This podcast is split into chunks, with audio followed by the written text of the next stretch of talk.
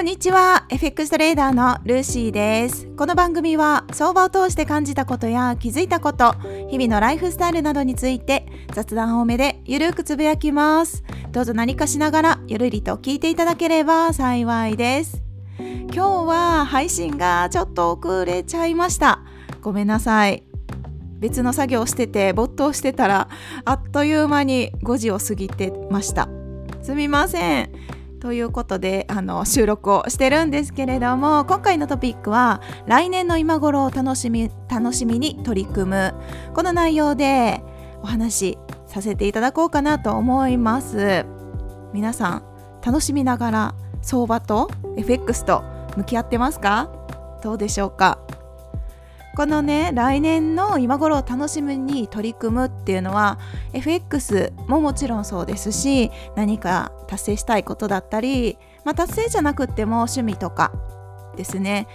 何か取り組まれてることが皆さんあるかなと思うんです。お仕事もそうですよね。でまさにこの結果をですね急ぎすぎないって言葉にも言い換えられるかと思うんですが1年後の自分を楽しみに成長を楽しみに今取り組むのがいいのかなって思って今回このトピックをね取り上げたんです。というのも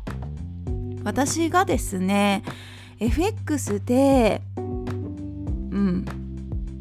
何でしょう失敗してた経験、まあ、今でも失敗することもあるし、まあ、失敗っていう言葉があまり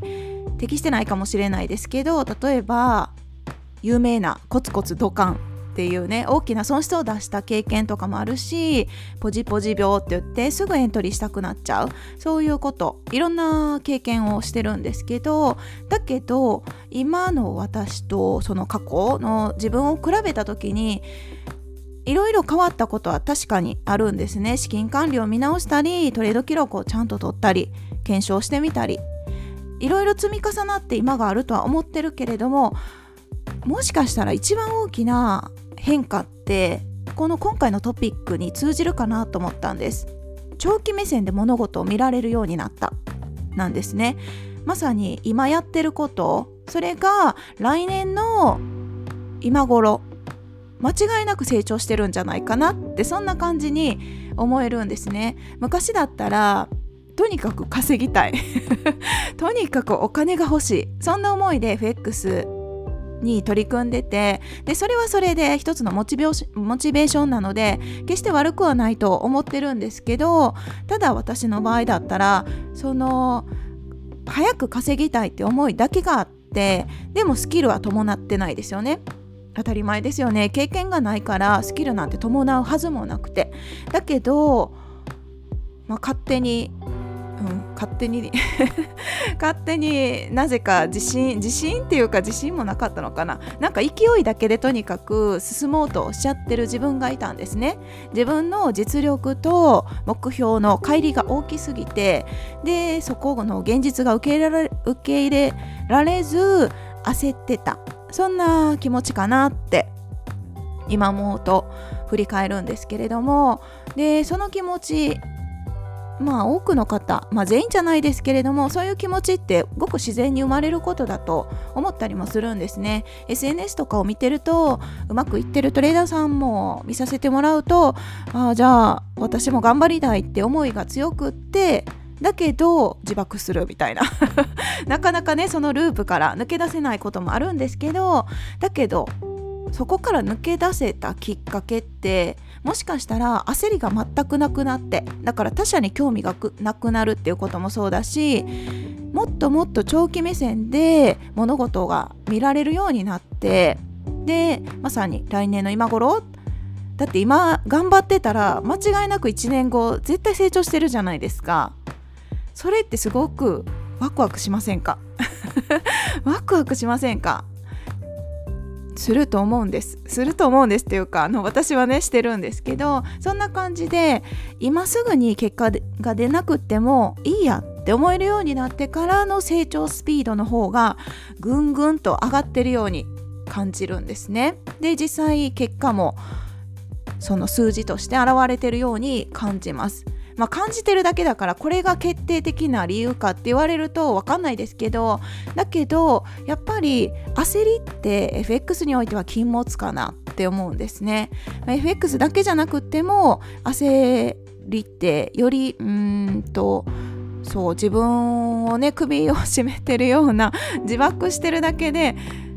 結果が欲しいのに結果が欲しいならばそもそも焦る必要がないかなってだしリミットがあるわけじゃないじゃないですか。中にはモチベーションを保つために期限を決めてここまでにどうするって具体的に決めてる方もいらっしゃるかもしれないんですが FX に関しては私はあまり期限を設けないタイプなんですね。なぜならばもう長くお付き合いしようとトレードを始めた時から決めてます。はい、その長さがどれぐらいになるかはわからないですけど飽きちゃったらやめちゃう可能性もあるけれどもだけどやっぱり長期目線で向き合った方が自分も気が楽だしそもそも焦る必要ってなくないって全く必要ないよねってふとその我に返ったタイミングがあったんですよね。勝手に一人で焦ってで勝手に自爆してで勝手に講座が 勝手にじゃないけど講座がね結果的に解けちゃったっていう経験もあるんですよね。やっぱりその結果を出してるのは自分の行動が逆算したらね自分の行動がもたらした結果なんだなって思い始めてでそこから資金管理だからハイレバレッジが好きだったのでちょっとレバレッジを減らすローレバレッジにしてみて。でそしたらあれローレバレッジでも積み重ねていけばコツコツ積み上げれば利益って積み上がるんだっていう事実が分かってそれが一つの成功体験になるんですけどあじゃあこの形で続けていく方が大きくドカンってすることがまずないからあの損切り自体はねなくすことはできないので損切りをしながらその損切りしても全然痛みを感じないレベルのサイズって言ったらいいんですかね。その資金量に対してね。そういう感じで少しずつ成長できるのかなって思ったりするんです。皆さんはどうですかね。焦る気持ちありますか？これ初心者あるあるですかね。まあ初心者とは言えないか。性格によるものですかね。だけどえっとね数年前まさに私がトレード始めて間もなく2019年からスタートしてその年に結構トレーダートレ FX 界隈で SNS でねインフルエンサー的なトレーダーさんがオフ会っていうのをよく開催されてたんです。でいくつかのオフ会に参加させてもらったことがあってでそしたら私と同じように今からトレード頑張るんですっていう方と出会ったり私の大先輩にあたるようなトレード歴何年ですっていう方もいらっしゃったりいろいろお話を聞かせていただくと初心者であればあるほどやる気がやっぱり強いのでだからこそ勝手に焦ってしまうっていうのかな？うん。憧れが強い、うん、こうなりたいって思いが強すぎてでそこに早くたどり着かなきゃ。そんな思いでどうしても焦ってる方私も焦って焦ってたんだと思うんですけどそういう気持ちがどうしても起きてたのかなって思ったんですよね。この焦りっていう気持ちこれがね全くなくなったらどれだけ楽か 楽かなんですよね。あのトレード仲間とは違うかもしれないですけど私の周りでは自分と私ねと性格が全然違うまさに全く焦らずコツコツコツコツひたすらコツコツ積み上げられる人ってすごく多いんですよね。すごく多いです。おそらく私のマミーもそういうタイプだと客観的に見て思うんですが毎日同じことを毎日同じ時間にコツコツコツコツひたすらすることができる。そんなそうそんなイメージなんですよね。だけど私がそれがすっごい苦手で。苦手で。今でこそ SNS とかの発信とか毎朝のライブ配信とかに関してはもしかしたらあのコツコツ積み上げているように見てくれてる方もいらっしゃるかもしれないんですけどこれはようやく習慣化になったから今でこそ楽しんでできますけど初めからできたわけではありません。そんな感じでやっぱりコツコツ積み上げられる方ってすごく強いなって。だって焦ってる気持ちがないからまず続きやすいですよね。自分が負担になってないから続きやすい。でコツコツ小さい利益例えば利益でも積み上げていったらいずれ大きな利益になってくるじゃないですか。塵も積もれば山となるっていう言葉が昔から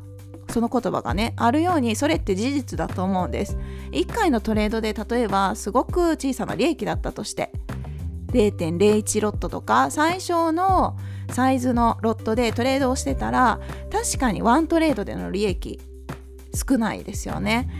だけどそこに焦る必要がないなってようやく気づいて。そう気づいたタイミングがあったんですよね。そこから変わってきたかなと思ったんですね。今では本当にワクワクしかないですよ。だってもう成長の伸びしろしか私たちないじゃないですか。時には悲しい出来事もあるかもしれないですようんとコツコツドカンっていうのを抜け出せたと思ったけどもう一回ドカンしちゃうとかそういうこともあるかもしれないけどだけど心を切り替えて立て替えて物事を見てみるとそれも経験の一つで間違いなく肥やしにはなってるんですよね。で